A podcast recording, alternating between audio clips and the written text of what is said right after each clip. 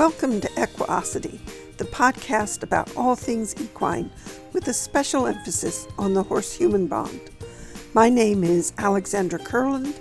I'm the author of The Click That Teaches, a step by step guide in pictures, and many other books and DVDs on clicker training.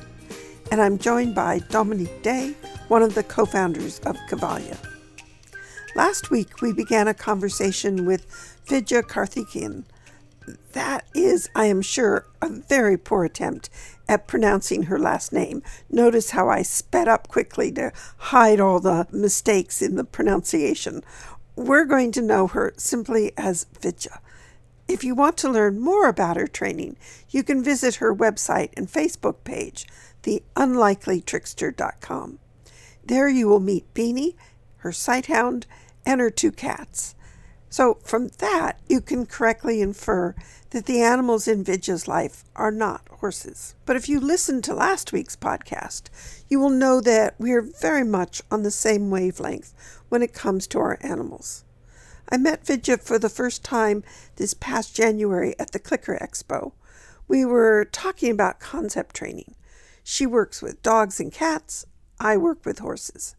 The difference in species doesn't matter concept training can be taught to all of them.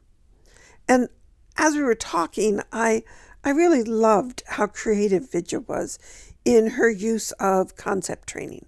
So I invited her to join us for an afternoon's conversation. Her dog Beanie was recovering from surgery, so husbandry procedures were very much on her mind. That's where we started. We went straight down the rabbit hole of husbandry behaviors, and we didn't come out for quite a while. So that was part one of this conversation. We left the discussion of concept training for part two for this podcast, and that's where we're going to start off. So have fun. Concept training will definitely stretch you as a trainer, and it provides wonderful enrichment for you and all the animals that fill your heart and your life. You know, what is concept training and how is, how is it differentiated from just training? So, when you're thinking about concept training, how would you define it, describe it? Okay, so basics. Oh, oh, oh my, Alex. Oh. I'm kind of I'm kind of here going, how can I do this justice when I'm talking to you too? Um, Just as you would to when you explain it to dog owner. yeah. So I think the way that other people describe concept work, and it, it, it, makes sense to me, is that you teach the animal a set of rules that apply under certain examples. You choose your examples in such a way that you allow the animal several opportunities to conceptualize, to draw out that rule from those examples. And the beauty of concept training is watching the animal apply the rule set you have taught them to an environment that they have never seen before. Then it's that. So I describe it to people like you build a skyscraper with your dog.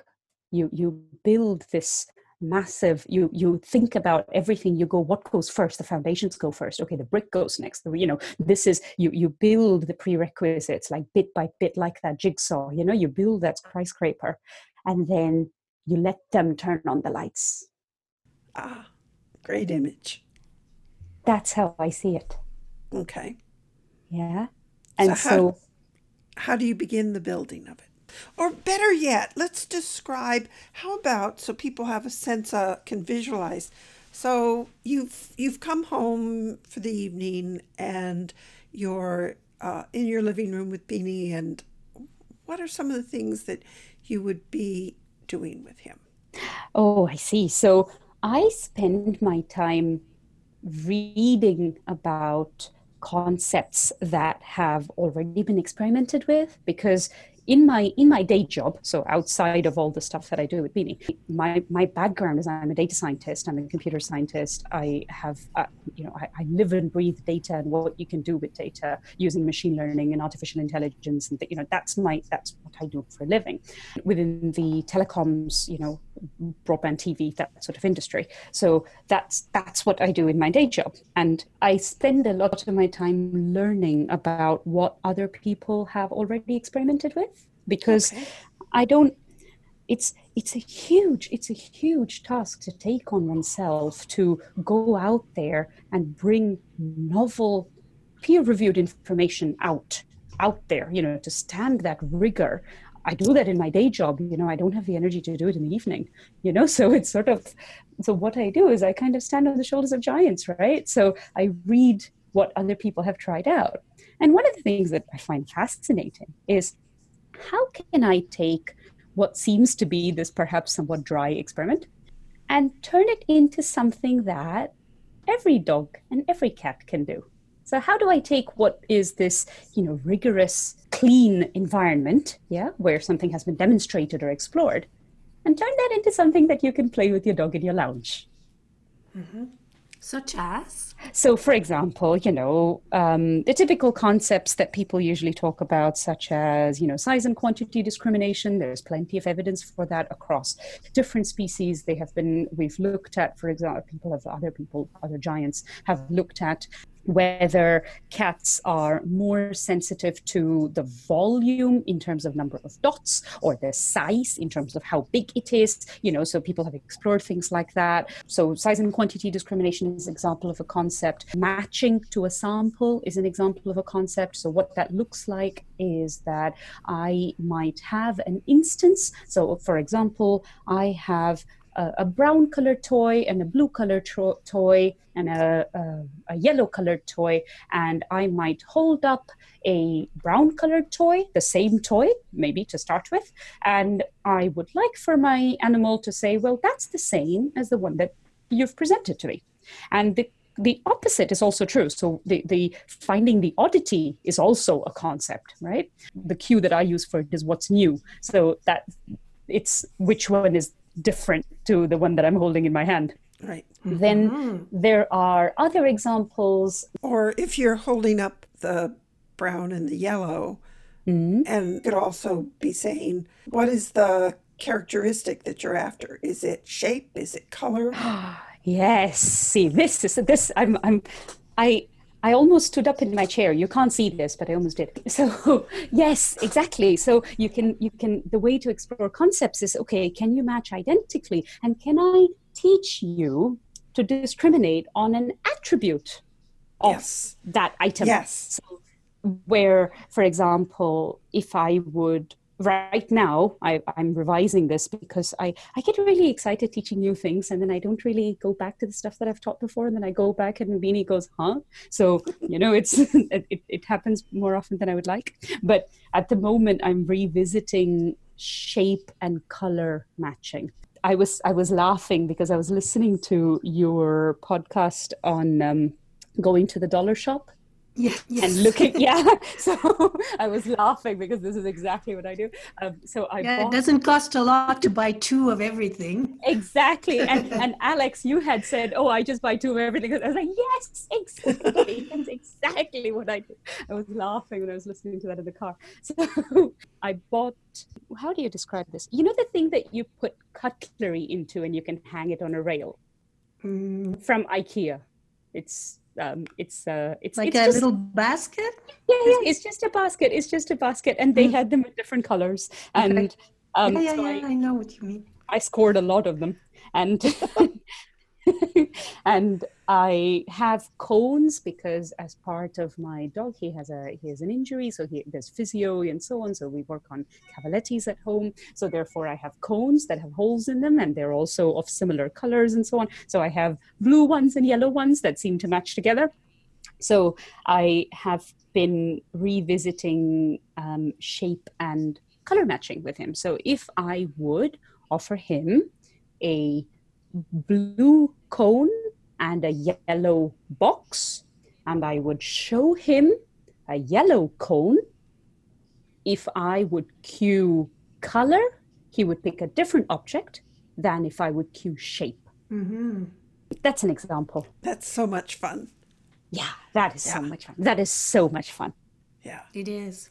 You know, it's funny because during the conference, um, Ken did a Ken Ramirez did a, a conference on on concept training, and one of the things that you know just struck me was in the audience, people were having so much fun looking at this. Yeah. You know, I don't know what it is that makes us so full of joy when we look at an animal perform those tasks.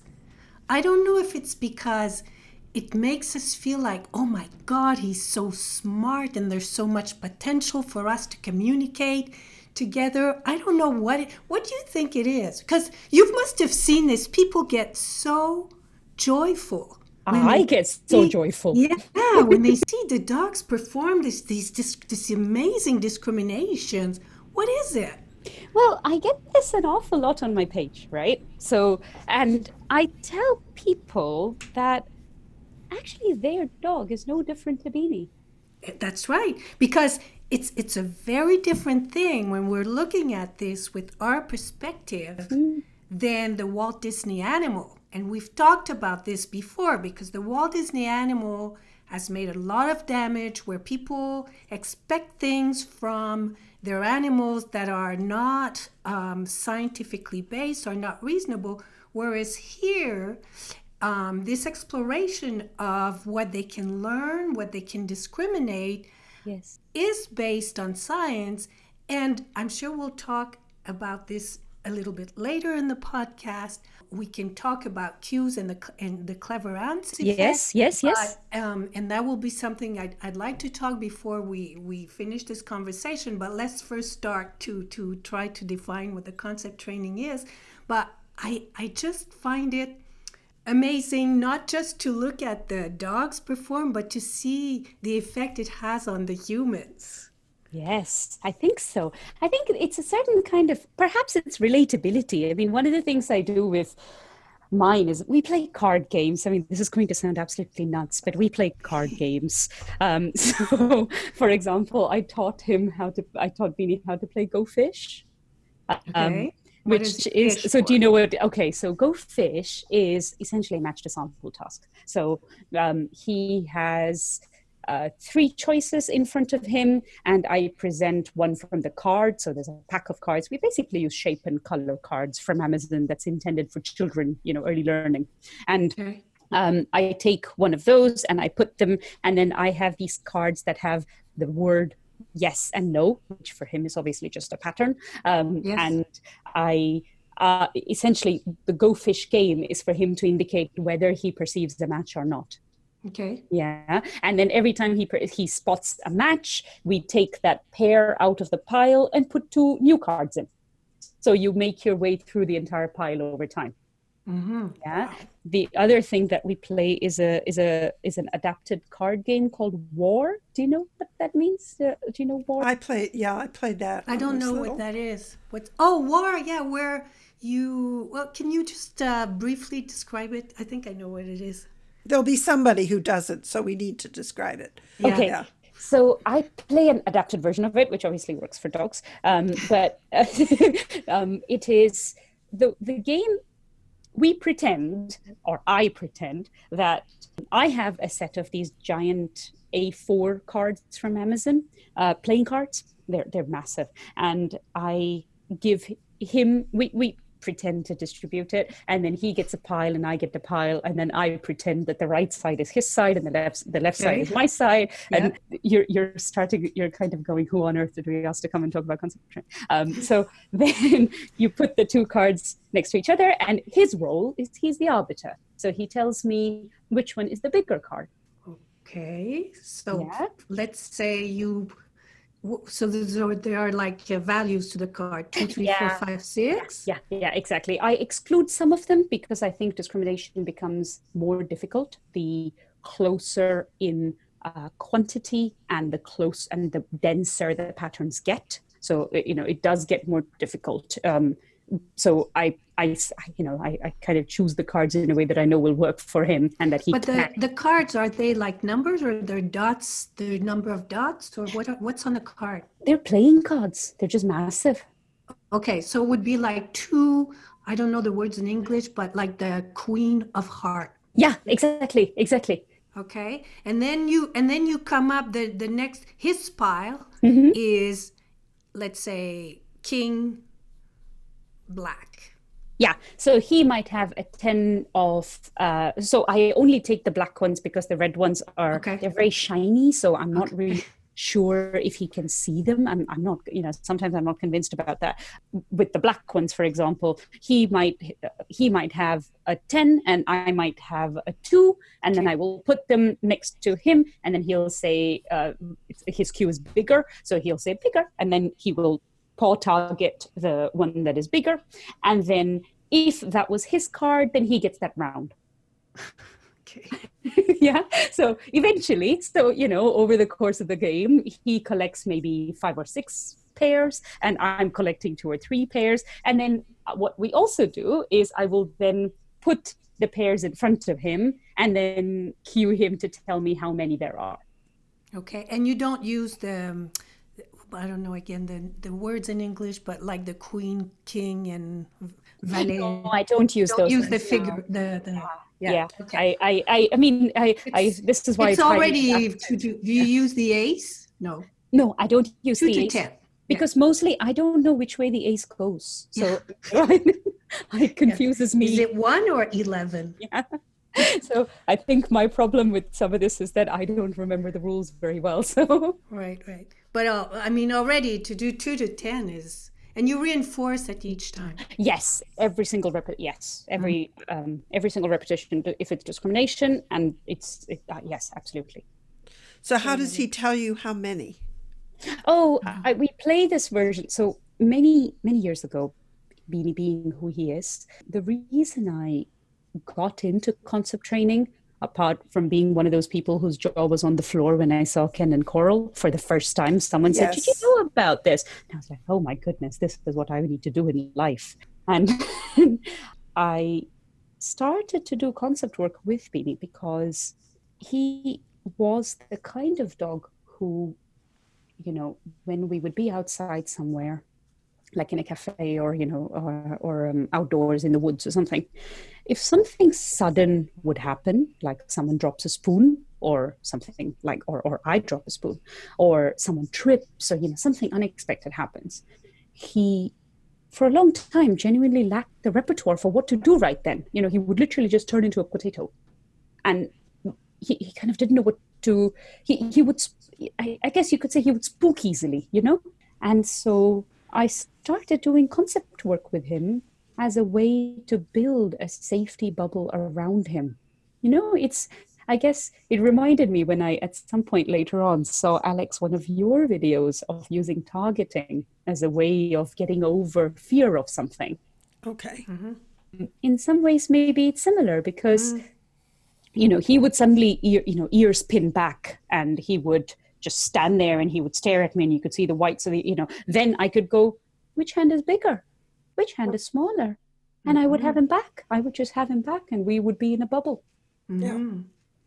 And Definitely. that was why I started doing concept work. So I do a lot of stuff with him with my hands, you know. So all I need is two tissues and a spoon, or, you know, two tissues yeah, yeah. with two spoons, and we can do a match to sample.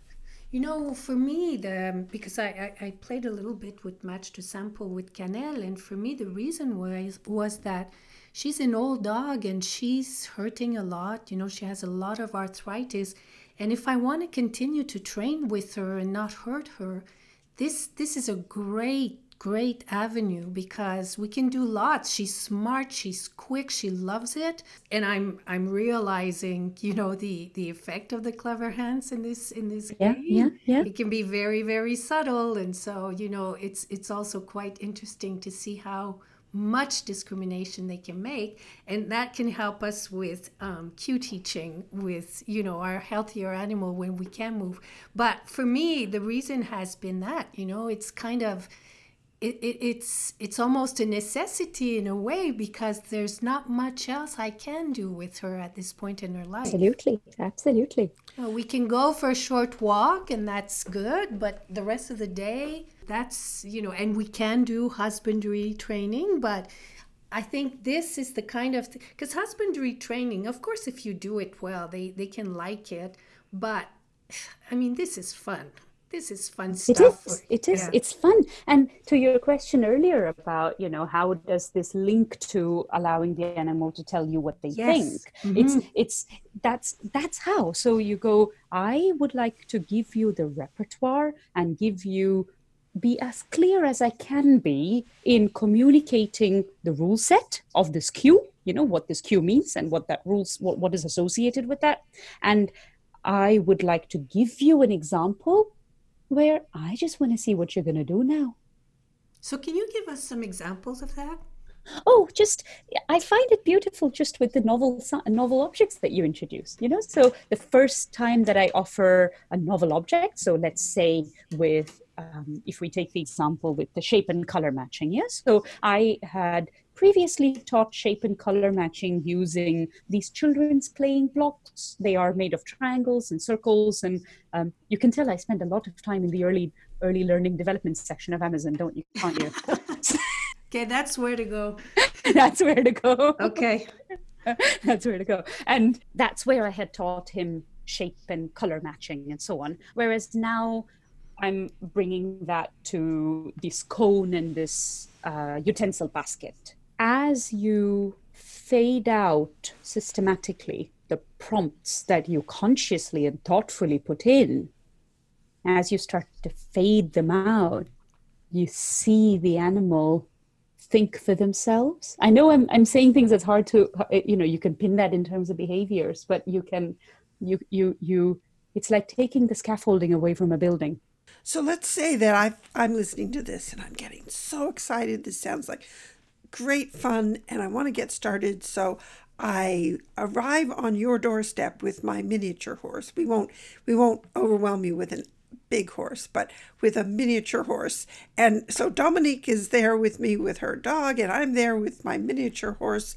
How do we begin? Yes, I really am going to do this to you. I know you want to hear the answer. Of course, you want to know how to teach these games to your own animals but you're going to have to wait for the next episode. In the meantime, what I would say is work on basics. Good fundamentals are key components of concept training. You'll need a solid stationing behavior, you'll need good targeting, and you're going to need clean reinforcement patterns. So review those elements, and next week we'll continue on with this question of how do you get started with concept training. Have fun.